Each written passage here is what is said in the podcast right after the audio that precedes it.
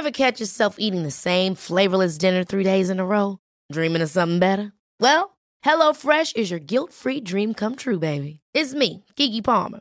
Let's wake up those taste buds with hot, juicy pecan-crusted chicken or garlic butter shrimp scampi. Mm. Hello Fresh. Stop dreaming of all the delicious possibilities and dig in at HelloFresh.com. Let's get this dinner party started. Hiring for your small business? If you're not looking for professionals on LinkedIn, you're looking in the wrong place. That's like looking for your car keys in a fish tank. LinkedIn helps you hire professionals you can't find anywhere else, even those who aren't actively searching for a new job but might be open to the perfect role. In a given month, over 70% of LinkedIn users don't even visit other leading job sites. So start looking in the right place. With LinkedIn, you can hire professionals like a professional. Post your free job on linkedin.com slash achieve today. Wow. Nice. Yeah. What you're hearing are the sounds of people everywhere putting on Bombas socks, underwear, and t-shirts made from absurdly soft materials that feel like plush clouds. Yeah, that plush. And the best part? For every item you purchase, Bombas donates another to someone facing homelessness.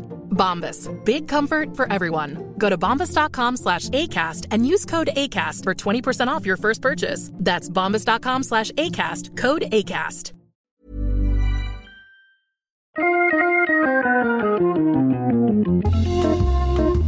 Welcome to Wood Talk for woodworkers by woodworkers. Now, here are three guys who are actually under the illusion that woodworking is cool Mark, Matt, and Shannon. All right, it's Wood Talk number 158 for November 25th. I'm double checking as I'm doing this. 2013. Do you know how many documents I signed out today as the 28th because I kept thinking Friday was the 25th? Whoops. All right, well, on today's show, we're talking about drifting table saw cuts, proper rasp use, old clogging chip breakers, prepping a bandsaw for a move, proper dust mask usage, and is sanding truly necessary for hand tool users? But before we get to all that, let's hear a quick word from our sponsor. I'm so unprepared. Hold on a second. Hold on, let me. Brought to you by Unprepared. I'm not Unprepared. familiar with that company. Yep, here we go. Boom.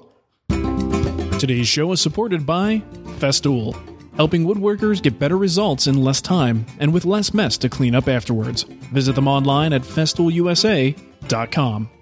I just had some finish that's not cooperating with me today, and I'm, my brain's all discombobulated. So uh, You're not supposed to drink the finish. You're supposed to apply it to a Yeah. piece. been breathing a little too much in.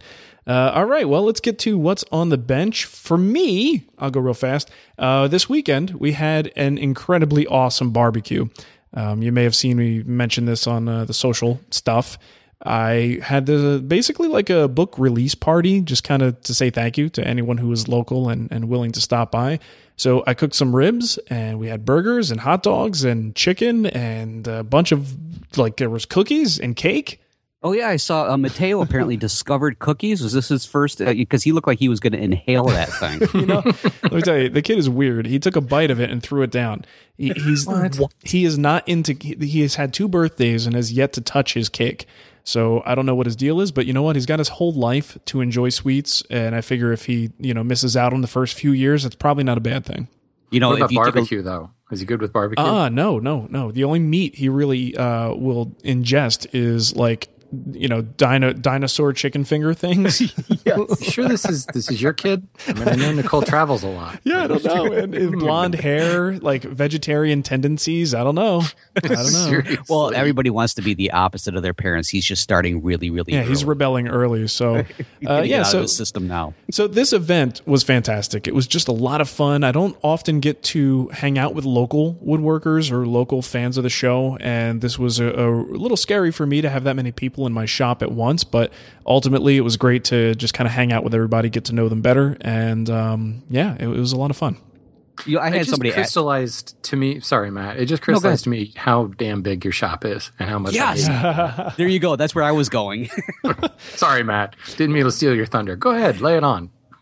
I can't believe how big your shop is. Oh, I've never heard that before. Um, yeah, it was actually uh, it was actually pretty pretty easy, surprisingly easy to accommodate the group of people. What we did was move the MFT and the the Festool router table that basically sit up in the front there, moved that into the back, cleared out the space, used the the Roubo workbench as kind of like a buffet table, which was awesome. Yeah. Which it should be. Uh, right, and uh, Which is pretty much what happens to most old workbenches eventually is they end up in a pottery barn somewhere as a wine rack or Right, exactly. Um, so yeah, just using it ahead of time is that. Uh, the assembly table became a place for people to sit. Brought in some extra tables and chairs, and it worked out really well. Um, so Nicole's uh, party planning uh, prowess apparently was in full effect. It was really, uh, really a lot of fun. So you guys missed out. Next thing we're going to hear, you know, that the you know the Wood Whisperer is sponsored by Powermatic. Now it's going to say this was filmed in front of a live studio audience. Yeah, It's going to be like chairs in the corner and like canned laughter and everything. Oh, that would be great. Uh, but that was it for me. So Matt, how about you? Uh, well, the big thing for me, and there's not really too much to it. I, I'm, I, as usual, I'm blowing my deadlines right out of the water in the sense that uh, I keep pushing them further and further back. So I blow them out of the water. They go flying way, way back further than normal. So my goal was to have Aiden's bed completely built and uh, stained and whatever else we're going to do to it uh, done by Thanksgiving. Well, I'm thinking that's going to be Thanksgiving 2015 at this rate. Nice. Although I, w- I did manage to finally take the uh, sub-assembly pieces, which would be the box and then the, the, what I lovingly called the undercarriage, and put them together so that they're now assembled at least, and I can put them as one big group out of the way. And it's amazing how even though it's kind of a, a larger assembly, it's still having all those pieces in one spot takes up less space than when they're scattered all over. So I'm pretty excited about that. But that's that's the excitement that I had this week, and I, I really had some joy with. it. I was like all smiles and g- giggles and everything else. Cool. So that's it. Now, Shannon, we, we really need to talk about this. You, I see you're taking on a new job. You're you're nurse Shannon now. Yes, I am. So interestingly enough, while we were recording last week, right when we were wrapping up, like after we'd stopped recording, and it was just the three of us kind of saying, you know, all right, cool. This Wasn't is that a going sucky on. show? Yeah, yeah. and uh, th- that part, the after show banter, I heard this kind of crash slash thump from downstairs, and uh, that was my wife tripping and falling on the stairs. so uh, we, uh, I, I basically, you know, hung up Skype, went down. What was that noise? To find her lying on the floor, writhing in pain. Oh man. And uh, we had to take her over to a patient first, and they uh, said she broke her fibula. And actually, just just tonight, we just got back from the doctor to determine that actually wasn't a break, but instead a tear. So, yay! Even more exciting. So, yeah, she's been laid up um, since last, whatever that was, sometime last week. And um, I don't know. I mean, I, I I was basically seeing to her and making sure she was good and all that. And you know, I, I went down into the shop a couple times and just kind of felt guilty just gonna about say, going you- and working in the shop while she was stuck upstairs, unable to go anywhere. Our house is a split level, so you can't really do much without doing stairs in our house. You can't even get in the house without doing stairs. At least six of them. So, you know, the, um, th- the problem is with your hand tools, you can't use the excuse that you can't hear her because the dust collector's on. If she was yelling for some help, Well, the, the that's the other thing is I actually uh, you don't hear me say that much anymore. Hand tools are great because they don't make much noise because the, my shop is directly underneath our master bedroom, so you can hear every whack of a mallet on a chisel. and when one person is trying to sleep, hand tools are not that quiet. I don't care what you say. Hand sawing and, and thumping on chisels, even if you're just carving, makes noise when you're directly beneath the bed where someone is trying to sleep. So yeah, I I've done absolutely nothing, and uh, I'm in the uh, the way way behind camp that Matt is thoroughly uh, ensconced in right now. So I'm with you. Always fun. But, you know, Thanksgiving's coming. I'm gonna I only got two more days of work this week, and then I'm I'm off. It's gonna be awesome. Can't wait. Cool. And the uh, And of the course- moral the moral to the story here is when you hear a thud inside your house, don't ignore it. it might it might just be unless your you're wife. the one making it. yeah, it might, it might just be your wife falling down the steps. Well, you know, the, the really be bad thing. I- clear, it was only about 30 seconds before I went and checked. I was going to say the, the really bad thing about it is when you sent that email, I said something to Samantha about it, and we both kind of looked at each other and started laughing. Not about your situation; we were very sympathetic to your situation. But several years ago, at a certain Thanksgiving, her mother fell down some stairs, and we could hear. I, heard, I kept hearing her say like, "You know, Sam, come and help me, Sam." And I said, "Sam, I think your mom needs some help." She goes, "No, she just she's trying to rope me into cooking something, and I don't want to do it." So we ah, laid in bed for another forty five minutes before she finally was like, "What do you need?" Oh my god! Oh no, that's terrible. You guys are awful, awful people. Yeah, we'll we are- never we are- ever hear so- the end of that either. Yeah. uh, Well, thankfully the painkillers helped to you know dull her memory of it, so we're okay. Oh man, that's great. All right, well, let's move into what's new, Matt. If you want to run through those real quick. sure. You know, well, Shannon, you were so hyped about this first one. Why don't you take it? I don't want to. I don't want to steal your glory on this one. Fine. Archie sent in a, a link to a YouTube video uh, from ESP Guitars. It's called "Making uh, the Making of Ghost Soldier." It's a custom shop guitar. Sounds like a video uh, game. I, I think it's based Doesn't off it? the video game. Is it? Actually, Clancy's isn't it Clancy? No, that's Ghost. Well, whatever. Ghost, like, Um, it re- looks a lot like a video game. Um, this is a, a, a flying. They used to call him a flying Y guitar. I think Why? back in the '80s. The, the Y pattern guitar with like Oh. the fixed frets and the string and everything. They gave it to Bill and Ted at the end of Bill and Ted's Excellent Adventure. That are there. That should cover the whole audience. Is a flying Are they V? on Do you mean a flying V, or is there actually a flying Y? It's a flying V. I think it was a flying V. Okay. Yeah, sorry. It looks like a Y though with the neck. But anyway, this is um it, it's a lot of carving um and just incredible finish work. And uh, as I was saying before the show started, this takes me back to like my Warhammer 40,000 days of painting miniatures because it's like it's crazy detailed. Um, and there's some cool woodworking in there, just how he makes the barrels of the rifles that are crossed on the uh, on the guitar, and uh, some pretty uh, pretty nice metal accompaniment that goes with it. Yeah, so there is. Well, and you know, not only is the woodworking impressive, but the like watching the the painting detail that you just mentioned, that really is what brings this thing to life. And there's Oh, almo- yeah. almost as much time spent on that as there is the woodworking aspects. Mm-hmm. So yeah, because I think it, um, I didn't look real close, but it's something like maple is what it's made out of. yeah, Um, it's it's whatever it is. It's a diffuse porous closed pore wood. So you know who knows. Um, but yeah, it's it's pretty cool to watch it. well done. Definitely. Sweet. Well, hey, we got another one that came in from Dave. Have you guys seen this one yet? The float levitating table. I watched it. Yeah. I, I like the website. It's at dudeIwantThat.com. I was just gonna say, dude, I want that.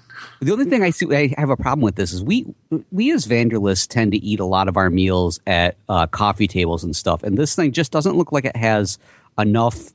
Anti levit yeah to uh, keep my plate from falling, and my plates are never light. So A- and I was like, it's it's an interesting table design, and I don't know that to me, floating levitating table doesn't even sound like an apt description for what it does. It's like it's like a big cube made of smaller cubes, almost like a like a Rubik's cube where the parts have gone apart from one another and they're held together with springs. Right. So it's not it doesn't strike me as a floating levitating table so much as like a spring-loaded Rubik's cube table, which is Well, a terrible it's, name, but it's uh, magnets. You know, they're they're pushing each other apart. But Is yeah, it does what it is? exactly that, and it's just like Well, then that explains why they called it that. I didn't read it. I just thought it was like Okay. spring loaded. So that's all magnets holding that together? Well, they have wires to actually help keep keep its form, but yeah, it's the reason why they're all separated is they're magnets that are, are separating each other. Okay, I'm shutting up Say, now. if 'cause that were just magnets, you just like take a little push until the poles like get slightly out of sync and then it, it explodes. Okay, I'm I'm uh. I'm much more impressed now then. Oh, well, it's one of those things. I don't know if you want to put your maybe your computer on top of that because I imagine those magnets are pretty powerful. If that's still an issue for computers. Uh, yeah, I don't know you want to take a chance on that, but Yeah. So, but anyways, though, so there was that one that again that came in from Dave. Another one was Eric, and he says the lines between hand and machine, uh, machine made, are blurred even further. And now this is the one that. Uh, a while ago, we saw the like kind of CNC sort of router that would help kind of uh, adjust to uh, the, the the pattern that you want to follow. This happens to be a. Uh, it reminds me of a a, a Dremel from twenty one fifty five and you punch in the uh, the three dimensional project that you want to build, and as you start to move around the block of wood or whatever you're doing, you can carve whatever shape you put into that that project, and the little bit will actually sense where you are in relation to that plan and stop cutting at a certain depth or uh, you know the, the certain length or something you're going to. So essentially, what it is, it's carving for absolute morons. do you what what do you th- I mean it's it, technologically absolutely amazing. It's like Yes. the tech behind this just blows my mind. But what it feels like it reduces me to is a mechanical arm. Like I'm the dummy who just moves the thing, but the actual thinking is being done by a computer. That's um, exactly what it is. Yeah, and and, and I, I like I said, and, and if you watch it when when they're talking about their motives behind doing it, you could see that they're not, uh, you know, under any illusions about what this is that they're creating here. But technologically, I think it's absolutely awesome. Yeah, I mean, it, it reminds me of when I was little. There were these great machines that were these cool machines at like uh, Disney World or some weird garden place we went to, where you put like a, quarter in and it makes uh, a statue out of plastic, and you watch it like move the plastic around, and it's like, wow, there it is. There's the statue. It, to me, that's the same thing. It's like it takes all the fun out of it. I wanted my grandfather to make the statue out of plastic, and he just kept feeding me quarters. So You know, it reminds me of when you when you hear someone who carves, like someone who will carve a shape or something really substantial out of a block of wood. Um, I've heard people say that it's like they they see the image in there, and all they're doing is removing the wood that doesn't fit the image. And and that this sounds, I mean, what it's doing is exactly what that process sounds like for those who are uh, blessed with the gift to see that image in the first place. It's just the computer is doing the the artistry that normally is in that person's head. Kind of cool. Yeah, definitely. Yeah, I am def I am not one of those people that has that ability to do anything like that. I see a piece of wood. at the end of the story. Looks like a piece of wood to me. yeah, that- See, it wants to be I a piece of wood. I see an accident waiting to happen. Has anybody ever seen Terminator? I mean, I'm just waiting for Skynet to take control of this thing, and suddenly it decides that your face needs to be carved. You, know? you can't Just- even touch the wood; it's going to your face. Oh, great! The end of humanity comes around because of a woodworker that was a little t- over ambitious. Yeah. Wonderful. We, I- that's all we need now. I, I expect the knitters to be the reason that the world ended. so, but anyway, so this last one came in from our good friend Tom Buell, and he said, "Tired and so done is the artist versus craftsperson label wars. It's time to learn a new meaning to a common word which we thought we understood. Turn back the clock for totally unnecessary but fun diversion. Thanks to Peter Follansbee and his visitor from Germany. And so this is a link over to Peter Follen, Follansbee's uh, blog, and the title is "What shall we shall we call it by a name?" I hope that's right. hope All I so, know is when I punch in the the uh, this URL, it does take us to the actual post itself. And again, just like Tom was describing in there, it is very much kind of like a vocabulary lesson and the old, you know, it, it's almost like it it just it reminds me of that constant thing. Like I'm I'm not a mailman, I'm a male person. Or vice versa, but it's the craftsperson versus artist. It's uh, one of those silly debates that seems to only happen online. Absolutely. I want to see it happen in the real world. They need to have a roundtable at the next Woodworking America on that. There you go. All right, let's move into our kickback segment, and I should have a voicemail here somewhere. Where is it? Skype call. It is a voicemail kickback-ish kind of thing from Jonathan. What? Yeah. Hi, this is Jonathan Szczepański. I'm calling about the uh, technique that Shannon was uh, talking about the other day of cutting a half-line dovetail. You take a card scraper and sort of uh, smash it down the uh, kerf of the saw cut. Uh, there's a video of it by Tage Frid, F uh, T A G E F R I D, in his uh, teaching woodworking set, and uh, that's the first time I ever saw that technique. So there you go. Cool. Good to know. I wonder if there's anything. You know what's funny is I've gotten like 20 emails About that? Like not one of them is pointed at the same place. okay, so there's a lot of resources. technique is quite well known. nice. It's all over the place. There's actually one on the Lie-Nielsen YouTube channel as well. So No, yeah. there you go. I don't know where I saw it. Cool. All right, next one we have here is from Ross. He says, I just listened to episode 157 where you discussed the food safeness of shellac thinned with denatured alcohol. At one point, Shannon asked why one would want to thin Zinsser seal coat even further, so I thought I would share why I do it. Seal coat, as you noted, is a two pound cut. That is still a bit thick for doing wipe on applications. I prefer to cut mine 50% with DNA, denatured alcohol, and rub it into the wood with a rolled up t shirt rag. Just mixing some blood into that mm, DNA.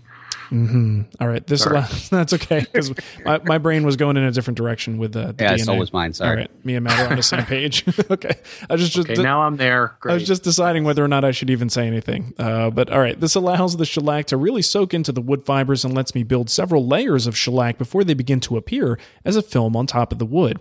The result is a very smooth and hard surface that still retains a very natural appearance. Because shellac dries so quickly, I can usually apply one coat after another without any delay between. Also, runs and drips are near non existent with this method. If protection from alcohol is desired, a final top coat protection from okay from alcohol got it uh, final top coat of wipe on poly does the trick cool that's nice I just run around telling people you are not allowed to drink near that. yeah Take your drink outside with the other drunks. you know uh what's his name uh Vijay Velji remember that uh, the shellac dude Yeah, Yeah. the shellac guy. in his video now this is seal coat so this is manufactured process stuff this is probably not going to be of the same quality level of mixing your own uh, shellac from good fresh flakes um, but the stuff he sells he claims will withstand like whiskey spills and really like hard liquor on them and he actually does a demo in his dvd that shows that he makes a little ring with clay and just pulls uh, some some alcohol in there and there's like no damage to the surface at all I was really And- impressed. I've never heard of that before. what the heck kind of bugs does that come from? Serious lac bugs with some with some stuff going on. Yeah, lac bugs that maybe need to attend a program. Yeah. so anyway, um, that it, it was just cool because he was kind of like going in in the flying in the face of all the like traditional thought process behind why you should never use shellac on a tabletop or something like that.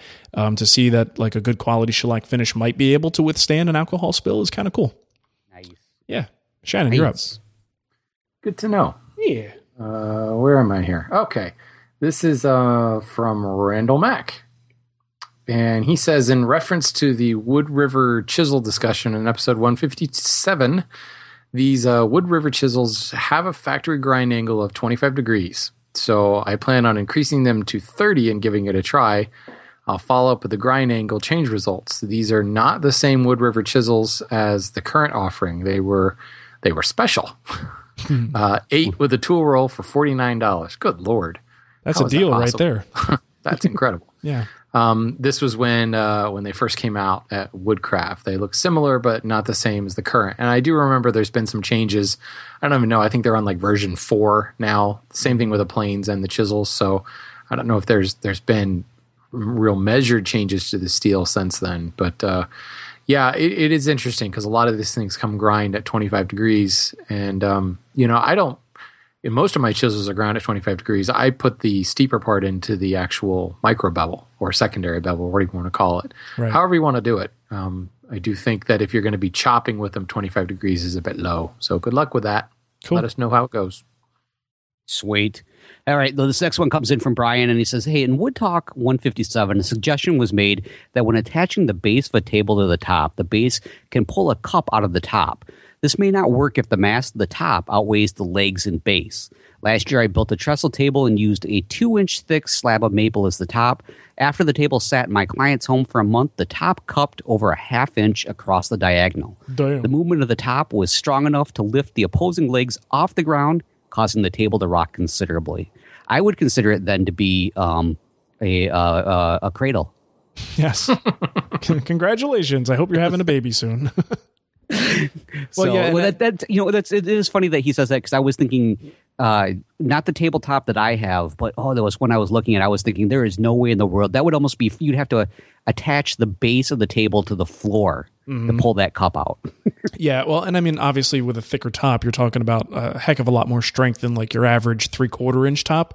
Um, But even then, depending on the structure of the base, I imagine a really strong bow or warping could uh, knock the base out of uh, you know out of alignment, so that you have like a wobble going on there. So Sure. Good times cool, cool. helps out the family when they're playing marbles. right. Okay, let's move into our email. And I got one here from Paul Big Bullets. I don't want to know how he got that nickname. It just sounds like a great name. oh, that's a, old Paul Big Bullets. Sounds like a mobster. Uh, okay, I have an issue when cutting large pieces of plywood. I'll start fine with uh, by stepping back. So, uh, this is difficult to read. A few feedback, few, feet maybe he means from the table saw and feeding the piece into the blade while pushing up against the rip, rip fence. But I start to get near the end of the cut, and okay, how about this? Toward the end of the cut, what he's finding is that on longer pieces, it wants to drift away from the blade. okay, Okay, how's that?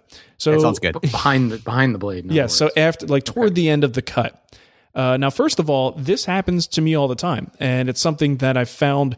Uh, for me personally, there may be other reasons for it, but for me personally, the issue was when I was using a push stick or a push shoe, something. I if I have my push shoe too close to the fence, I tend to push the workpiece away from the fence at the very end of the cut, kind of skewing it a little bit. Um, and it's kind of with a longer piece like that, it's a little harder to control. So uh, he mentions having an outfeed table. That's a good idea no matter what. If you've got outfeed support, you have a lot uh, a lot of that weight is taken off and there's less pressure. So that could be a factor certainly but you want to do that anyway. Um, but ultimately i find that if i have my push stick positioned a little bit I, like divide the workpiece in halves and just say have the push stick on the left half uh, just to the to the left of the halfway point, um, I tend to find that my pressure is a little bit more equalized, and I can kind of push with my hand toward the fence, and I can keep it going in what effectively is a straight line. Okay. But I offset my hand a little bit as I apply my pressure. It seems to work better for me. So, uh, what you're describing, you, you'll almost kind of put out like a micro diagonal. Is that kind of well, sort of with with the position of a lot of this? Like, if you were to look at what I'm doing, you might not necessarily see what's actually happening. But if you're pushing the piece through, think of a long, narrow work piece. You're pushing it through the blade. If you're on the right side of center and pushing forward, it's almost inevitable with support on the right and no support on the left that long work piece is going to start to kick left a little bit um, as Right. you're pushing it forward. So that's why I kind of counteract that by having my my uh, push stick just left of the center point, and it seems to help me push that piece and keep it pushed into the fence as I push through the cut. right? Okay, so would I you got it. say that that it's about a 12 degree vector then towards the fence? I would say I'm about five degrees off center, pushing Okay. into the fence. I just figured you're both off kilter on this one. So no, but I actually, believe it or not, I, I actually have something to say about this. I'm It's not done talking, but go ahead. Oh, fine. But you know I, what? I You ran might. into this issue all the time in my cheap uh, Delta. Well, it wasn't cheap, but my contractor saw, Mm-hmm. and I actually made a, a, a super long push stick. It took a two by four, and uh, I think it was 36 inches long, and I cut you Wow. know, the little the little notch in it.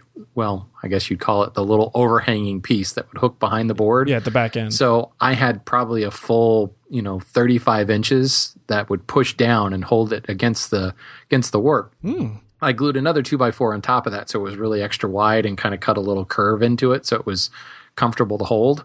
So when I I held it at the back where it hooked over the edge, that long piece like put quite a bit of pressure down on the board, and it would allow me to kind of keep it up against the fence all the way through that cut. Now, obviously, on like an eight foot long cut, you may still have that problem, but I was able to essentially reach all the way to the back of my table saw table with my push stick, and that solved the problem. It was It pretty cool. You know, it also sounds like if you're if the push stick itself is wider and you've got a larger reference point with that hook in the back, that that would also uh, support it a little bit better. I Um, was just going to say because like I think of those. Uh, I'm going to interrupt you also on this one. I was just thinking of those new grip blocks from uh, um, Microjig, Uh, right? Microjig, yeah. I, I like those because yeah, you've got that nice wide surface. If if your cut is big enough to do that, or you don't mind sacrificing one. right, right. Um, the last thing I'd mention is if the you know, and this I kind of think this. I hope his saw is calibrated and the fence is straight. But if the fence is uh, sort of canted away from the blade too much as he's pushing through, the blade wants to keep cutting straight, but the fence is going away from the workpiece, and it may give the appearance of the piece pulling away from the fence when in fact it's the fence that's not quite in alignment with the blade. So of course, before any of this stuff, make sure your fence is fully calibrated and it's nice and parallel with your blade. Uh, and then, you know, think about these push stick ideas that we were just talking about. Yeah, whatever you do, don't put a featherboard behind the blade. Yeah, that too. that too. All right. Uh, who's up next? Matt? that would be me. And this call, this this call, this email comes in from Jake. I Hope this isn't Jake from Sixteen Candles. My wife and my daughter have been watching a lot of that, and I, every time I hear Jake, all I can think of is that tasty bohunk. Uh, anyways, though, so Jake says some people say that you should only contact the wood on the cutting stroke, and dragging back the rasp will dull the tool. Watching Mark, it appears that he maintains contact with the wood throughout. Is this one of those things that is technically true but practically doesn't matter? Or is it just Mark thumbing his nose at woodworking folklore? Mark, Hey, get off my back, would you? it is definitely a do as I say, not as I do, buddy. Uh, well, I, I found this interesting that you took this one, so I'm I'm, I'm waiting to hear your answer. I just Well, think it's for- funny because this has been sitting in the show notes for like a month now, and it? I think both Matt and I have just been waiting for Mark to grab it and drop it in. I haven't seen it. I haven't noticed it. Yeah, I, I did almost think about like sending it as a special message, just like you have to open Yeah, this. why do I feel like I have two here for the price of one? What's going on? So, well, first of all, I will say that when it, when it comes to the proper cutting action of a rasp, it is true that it should only be done. Well, you only will get the, the cutting action on the push stroke, and the according to all of the uh, information that you see out there, supposedly it will it will it will dull as you pull it back if you don't just simply lift it up and, and pull it backwards. I have such a hard time with that believing that it will absolutely dull it to the point where it is completely, you know, useless. To me, it's the same thing as you got to lift up your hand plane when you come back. If you just simply pull it backwards, you're going to dull the blade. I have a hard time with that one too. Yeah, honestly, I feel it's almost the same exact thing.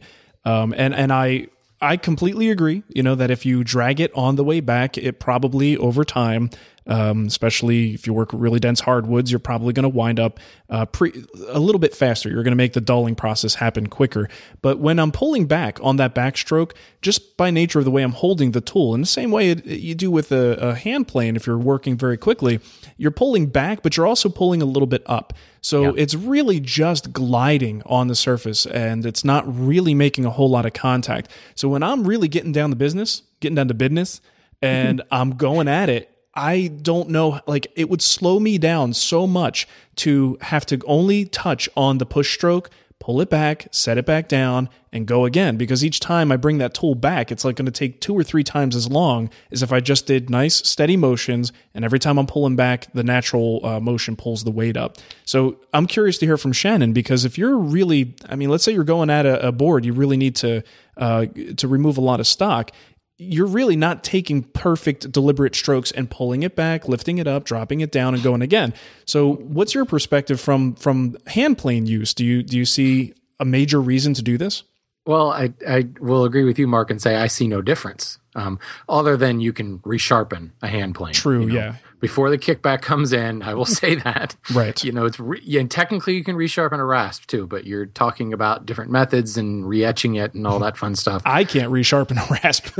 someone might be able to dump it in vinegar, and that Yeah. will basically eat away the metal. Right. I do this. Uh, hello, Highland Woodworking. Can you send me a number? i'd like another rasp please yeah, send me another one. Well, I think, and and I don't do this either, and I think especially with rasp because you know rasp is a shaping tool. I find that if I have to like disconnect from the work and kind of pull it back, I don't get as consistent a line. Yeah, you know and you what I'm catch. trying to do in shaping looks like I took separate passes instead of blending my passes together. Um, and and you know you can come back and fix that, but if you're you know working a curve or something like that, uh, I I no I can't do that. Um, I think where this really makes a difference is on metal, um, and I'm wondering if that's where this um, kind of dogma came from yeah is you know if you're using a file in metal obviously if you're dragging it back across the metal um, it's going to cause more problems than wood because wood obviously forgives more. And um, i hear this from saw sharpeners all the time. Don't drag your file back. Um, for me i don't do that because it makes a god awful noise um, but you know it, even then I'm dragging it ever so lightly because I don't want to lose my position on the saw plate because I'm dealing with a, you know, 18 points per inch, tiny little teeth on my saw, and if I remove the file, I can't. I forget where I was. Yeah. Can't see where I was. It's it's the same thing with a rasp. You know, that you need that kind of contact, and it's very light contact, but um, it kind of, for lack of a better term, saves your place so you can make a consistent shape while you're uh, while you're rasping. Yeah, I honestly, when I think about the motion that I go through, especially if I'm doing something that's a little more free form and I'm trying to watch what's going on and really feel uh, the grain as I'm pushing, it, it would completely, not just physically, but sort of mentally disconnect me from the work to have to stop and pull the, the rasp back like that. I just can't see it working. So I don't know, the people who give this feedback, I'd love to hear from you. Is this something you do? Do you find this to be effective? And are we just crazy that, that we're not doing it? Well, Um, that's that's one of my thoughts. Is like if because I know for, for, I, I was just doing this this weekend on on one of the the sub assembly projects where I ended up breaking out uh, like my my Corsus rasp, and I noticed that when and I, I was thinking about this because of this question when I actually did the whole thing like really paid attention to the point where I'm lifting it up off of there.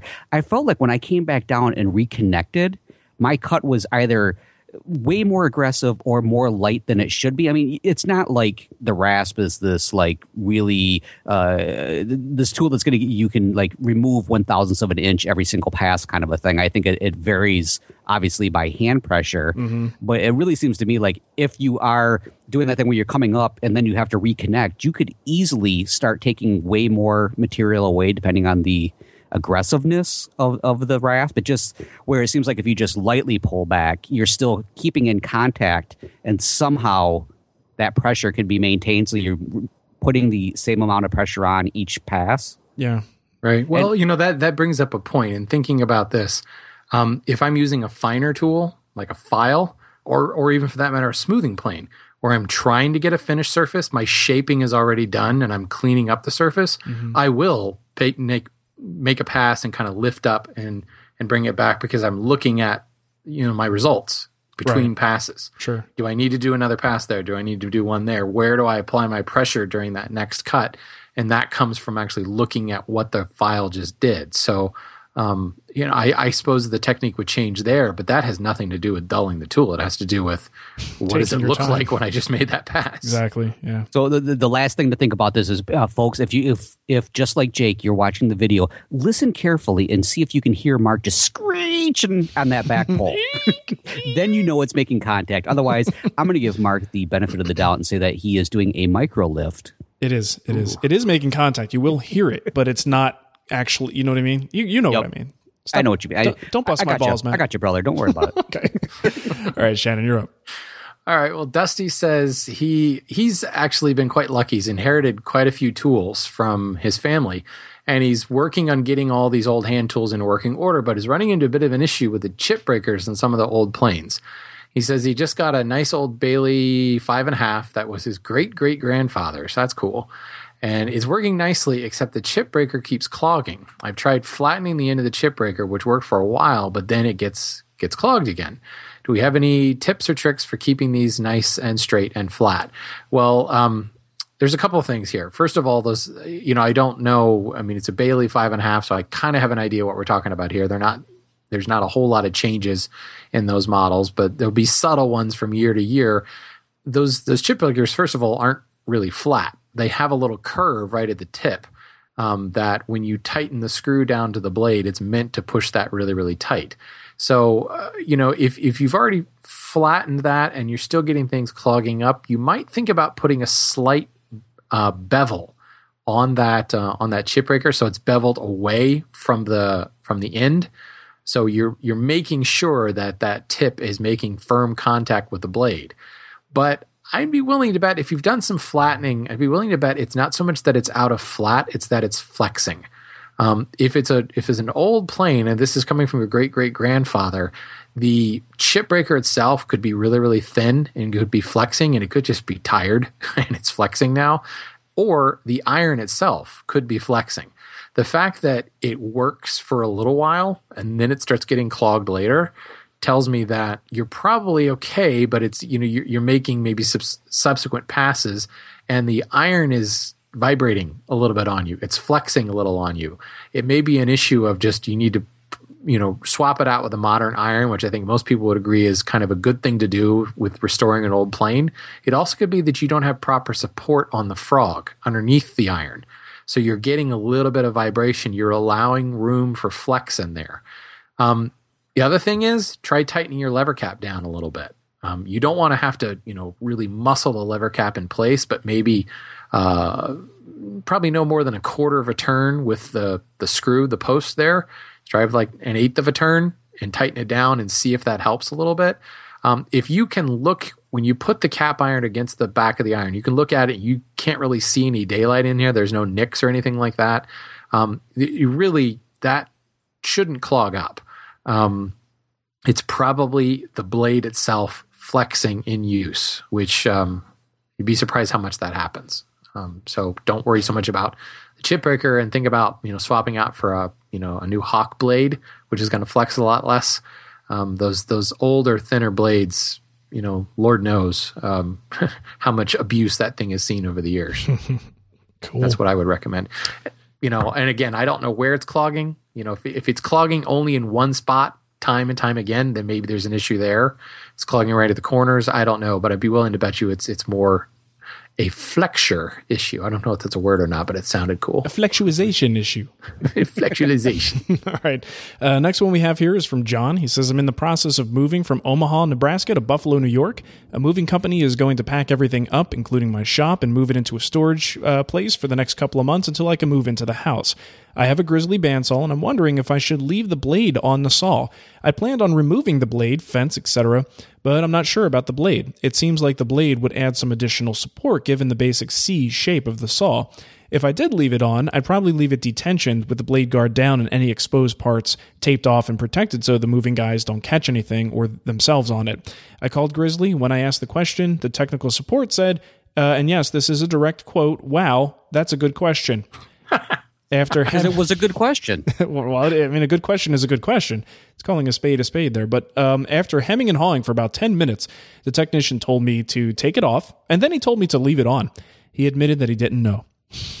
That's awesome. That's good. I'm glad that he did that. Right. Good So that he admitted that. so I've moved some tools in my time, and uh, you know the way one of the things that I try to keep in mind is how these things were shipped to me in the first place. Uh, because typically the manufacturer is going to ship it in a way that is stable for a good long amount of time and a pretty rough ride. So in his case, you know, it is a pretty good move. It's and he's going to have to kind of let it sit there for a while without actually being able to unpack it. So I would say get this thing as as ready to go for long term storage as possible. And to me, that means removing that blade. I don't think the blade is going to really provide anything in the way of structural support for the unit. I, and I think having the moving guys, just for liability reasons, you don't want that blade on there at all because you'd be surprised how many of them might grab that blade and think that they could pick the saw up that way. you know, um, like anything that looks like a, a handhold, they might try, um, even with tape. That that could be bad news. Uh, it's also bad for the blade, you know, because something could very well come into contact with it. Um, I know when I moved things, I was stacking stuff on top of other things, and any horizontal table was game for something to get put on top of it. And if you've got a blade there, even if you've got it protected to some extent, that's not going to stop something heavy from bending it and, and kinking the blade. So um, I would recommend, and I'm surprised uh, Grizzly customer service doesn't well i guess if the person was just reading from a manual and answering questions this probably say, wasn't this in the level manual one help desk here. yeah, exactly. uh, but anybody, I think most woodworkers would probably agree that it's, it's a safer bet to get that blade for the blade and the saw um, and the moving guys. Get that blade off of there, pack it up, roll it up, um, and then uh, you know the the bandsaw should be pretty much ready to go as is. Just make sure you know the handles are all kind of tightened up and uh, there's no loose parts or anything like that. You should be good. I don't know what model Grizzly he has, but I know on my old 14 inch, I would want to take the blade guard out too. It's Mm. a post that you know would would slide out really easily, but I could just see that getting bent. Sure, sure. Yeah, if you could slide that. Well, that's the thing with any of these moves. If if there are parts that you can remove, it not only makes it lighter, but they're less likely. And trust me, these guys will grab any damn thing they can get their hands on. Yeah, that's exactly what I was thinking. Is oh, that's a good handle. Yeah, you know, exactly. tip it back on its back. Yep, you know, yep. and pick it up by the handle, and I could just see that thing bending, or if nothing else, providing a lot of leverage to bend the frame itself. Yeah. you know, open up that C shape uh, with that. So I, yeah, I'd move that out of there. The handle on my planer was either hit against something or someone picked it up by the handle and the post as you kind of raise and lower um, the thing the handle itself is bent. So now when i move it up and down it just kind of is like this it's not a smooth motion it's just kind of wobbly because it's not it's not on a straight uh, post it's on a bent post so that's wonderful. So yeah take anything off that you can. Uh, all right matt. Sweet. Well, this one comes in from Joe, and Joe says, or Joe asks, I never wear a dust mask. Maybe I should, but I watch videos of top furniture makers wearing them on camera at the table saw, bandsaw, etc. Not sure if they wear them off camera, but after the cut is complete, they take them off. Isn't the fine particles of dust still floating in the air? I mean, it's not like you shut down the table saw and dust collector off the dust particles evaporate, or am I missing something? Well, Joe, you're, you're not. You're right. The, in fact, if anything, it seems like the dust particles we'd be most concerned about, the superfine ones that you don't want trapped in the uh, uh, the, the lung sac areas, the various alveolar thingies. Uh, you don't want those trapped in there. But, you know, for myself, uh, I, I, got a comment a while ago about the fact that I had a dust collector on while wearing a mask at the bandsaw. Uh, for me, I, I do prefer having the mask on just because I do have allergies and I prefer to being able to breathe at night. It's it's it, it's a benefit that I I find that improves my life. Uh, but overall, I think for me, the, the big thing, and maybe these these particular woodworkers, uh, wearing the dust mask using these big tools, even with adequate dust collection, there's still a decent amount of sawdust that gets, still kind of gets thrown at you, and it's those bigger ones that I hate blowing out of my nose at the end of uh, uh, making any cuts. So, as for that fine particles, yes, they are still floating around, and I don't think you're missing much on that one because I do find myself actually thinking once in a while, like, could you could you have waited or maybe walked away before you took that mask off? right. Well, I think the thing to remember is a lot of these videos that he might be watching or DVDs a couple things are going on. I think in a lot of shops, especially old school, you know, guys have been doing this for a long time, they may not actually even wear dust masks. If yeah, yeah they probably don't. yeah. So what happens is fine woodworking comes along or whoever comes along to film in their shop and now they have to because they don't want to deal with the fallout of, you know, God forbid, not wearing any safety equipment and putting a video out. Um, so they have to. So uh, the other thing attached to the whole filming process is they don't have time to sit around and wait for the dust to settle or for the, uh, the air cleaner, the scrubber to get all that airborne dust. They have to film the next section so the dust mask comes off so they can start talking again. So yep. I, I think ultimately he's not missing anything at all except for the fact that this is part of the process of filming these these people and getting the stuff documented with them.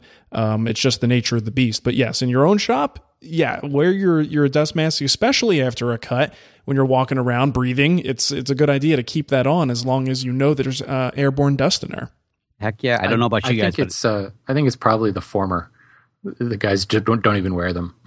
yeah, I mean, you you'd be surprised. I try to tell people this as much as we push the whole safety aspect um, in the industry and just the few shops that I've worked in. There is a blatant disregard for the type of uh, safety things we consider absolutely essential. Like number yep. one rule: do this. Um, it's just just the way because you know what? When you're in business and time is money, you know stuff just needs to get done. And yeah. a lot of times these uh, these guys aren't worried about that. They're worried about if this job is going to be done in time so they can buy food for their family. Um, it's, well, it's a secondary just, concern. just i guess it was last week we had a new guy start at the mill and as you know monday morning he's up there he's got his ear protection in he's got his dust mask on and uh, come lunchtime, and I'm walking up to my car and I see him over there running the planer, doesn't have his dust mask on. I'm like, hey, what happened to your dust mask? He's like, oh, they were giving me a hard time about it, so I took it off. That's what it comes down to. He didn't even make it halfway through his first day before his safety uh, habit was broken by the old guys at the mill. So oh, at least they're wearing hearing protection. I'll give them that much because you can hear yourself think up there. nice. Uh, who's up now, Shannon? That would be Shannon. Uh, cool. That would be me. Hey, I get the last question. That never happens. This is from somebody. This is from Alan. He says, I am a beginner woodworker who uses mostly hand tools. I'm wondering if you always sand. Can you get away with just hand planes and card scrapers? If you have to sand, what grits do you use after the hand tools? Um, yes, you can get away with just hand planes and card scrapers, but you know the minute surfaces get complex, it gets a lot harder. You know, if you're building, you know, nothing but shaker furniture with nice flat surfaces everywhere, it's real easy with, with just hand planes to get, you know, a perfect surface. Uh, if you've got maybe some highly figured wood, you need to come in with a card scraper. Um, it's it's really very easy to do all that. The one thing I'll say with card scrapers is it leaves a different surface than the hand plane surface. So I find that if you're going to scrape the surface, it's best to scrape the whole surface in order to blend that together. Um, and that is where sanding can be really useful. Um, if you say you've got a little bit of tear out in one section or one kind of weird section on a tabletop that you need to clean up with a card scraper, and then it's clean, and you're like, well, do I have to scrape the whole surface now? Uh, sandpaper, and to answer his other question, I wouldn't go any lower than 220 get grit. Frankly, I'd come in with 220 and kind of blend the um, I don't even know. The fibers are just kind of pushed differently. They they reflect a little bit differently where the card scraper is because it's scraped rather than cut. And you can kind of blend that surface into the planed areas. But um, you know, I, have told my hand tool school guys this. I've had the same box of 220 sandpaper for like four years now, and I maybe halfway through it. Uh, I haven't needed another grit. Uh, when I get into like you know cabriole legs or something like that, that's where the sandpaper will tend to come out. But even then, you know, going over with a file. Uh, can really clean up a lot. I, I, find that the sandpaper itself is more blending surfaces rather than actually smoothing them hmm. and making them finish ready. It's good to know because you know you hear about a lot of people who like this is one of the great things about hand tools. You don't need to sand, but quite right. often a lot of hand tool guys are sanding as a final step. And like you said, it's not they're not doing a whole lot of work with it. It's just right. kind of like that final I don't know yeah, rubbing the carpet blending. in the same I direction. Guarantee you that's what they're doing. Well, and it requires pre planning. Yeah. You know, um, you, if you didn't think to plane that leg before you assembled it and put the top on, you're kind of screwed. You know, yeah. you can't plane that. So you, you have to, you know, and, and to me, it, it works well because you can kind of work one piece and then finish plane it and set it aside mm-hmm. and, and you're good to go, you know, and then, um, you know, if you've used cauls and things like that, so you're not dinging it up while you're clamping it, uh, you're usually pretty good. But if you didn't think that and didn't plan that far ahead, then it could be a little bit difficult. Um, if you have a reveal between your apron and your leg on a table, you, you, you can't plane the whole thing now because yeah. the the reveal's in the way. So you do have to think ahead a little bit. But for the most part, there's no reason you can't. And the little bonus here, if you've planed the surface, the grain doesn't raise when you put water based finish on it hmm. because you haven't abraded the surface. You've cleanly sliced the surface and it, it's the abrasions, the little slashes essentially across the grain that cause the little fuzzies to stand up when you put water on it. Um, and grain does not raise when you use a hand plane. Right. Very it's cool. thing of beauty. Very nice. All right. Well, you can leave us an iTunes review if you want to. Do you guys know you can do that? No. I've been trying to go in, but they keep catching on my aliases. They won't let you in. They're like, look, once is enough, guy. All right, enough yeah. thumbs up. Um, okay, if you want to leave us a review on iTunes, you can do that. Just look us up in the iTunes store, click on ratings and reviews, and you can ask Shannon if he'll bake you a batch of his special cupcakes the next time you have an owie. That's Will weird. you? I heard he did that for his wife. I was like, oh, that's it, so nice. Did indeed. yes, with Black Forest frosting. Hey yo, oh, nice. Really All right, we'd also like to thank Lumber Junkie who had this to say. Good job, guys. Enjoy the show. P.S. I'd love to hear about working with green logs for making thingamabobs and those other things. I just got my first draw knife and I'm tired of trying to figure out how to fit a kiln in my backyard. so Shannon, get on that, okay? Don't yeah, do it. I, I would, Don't do it. I would like to more know more about thingamabobs. Thingamabobs are great. About opening a store called Thingamabobs and Matt. you know, if if if I can go and go and find a copy of Green Woodworking. Um, it's what it's called, Green Woodworking. Look it up on Amazon. Great book for learning that stuff. So. Cool. All right. Well, remember today's show is sponsored by Festool at festoolusa.com. And it's also sort of sponsored by folks who give us uh, recurring donations and one time donations. That always helps out a lot. Go to woodtalkshow.com, look on the left hand column, and you'll see a couple of links for the recurring donations two bucks, five bucks, whatever you want to do. And uh, we always appreciate that support. And Matt, how about you giving the contact info and we'll get out of here? All right, folks. Hey, if you have a comment, a question, or maybe a topic suggestion, you know, there's several different ways that you can contact us. Leave us a voicemail on Skype. Our username is WoodTalk Online. Call our voicemail line at 623 242 5180. You can email us at woodtalkonline at gmail.com, or you can even leave us a comment on our Woodtalk Facebook page. And if you're ever looking for the show notes or downloads from today's shows or uh, previous episodes, you can find those over at woodtalkshow.com where you'll find the episode and the show note, and you can even leave a comment there, which we usually don't answer questions from that one because I don't like to. We're lazy, maybe? Uh, all right. Well, thanks for listening, everybody, and we'll catch you next time. See ya. See ya. This podcast is part of the Frog Pants Studios Network. For more information about this and other shows, visit frogpants.com. Audio program so good, it's like you're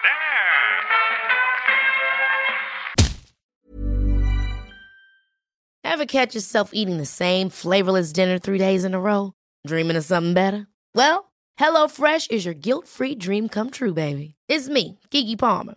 Let's wake up those taste buds with hot, juicy pecan crusted chicken or garlic butter shrimp scampi. Mm.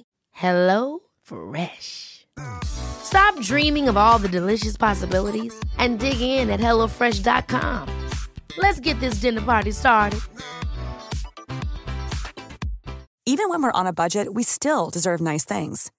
Quince is a place to scoop up stunning high end goods for 50 to 80% less than similar brands. They have buttery soft cashmere sweaters starting at $50, luxurious Italian leather bags, and so much more. Plus, Quince only works with factories that use safe, ethical, and responsible manufacturing. Get the high-end goods you'll love without the high price tag with Quince. Go to quince.com/style for free shipping and 365-day returns. Need new glasses or want a fresh new style? Warby Parker has you covered. Glasses start at just 95 bucks, including anti-reflective, scratch-resistant prescription lenses that block 100% of UV rays. Every frame's designed in-house with a huge selection of styles for every face shape. And with Warby Parker's free home try-on program, you can order five pairs to try at home for free. Shipping is free both ways too. Go to warbyparker.com slash covered to try five pairs of frames at home for free. warbyparker.com slash covered.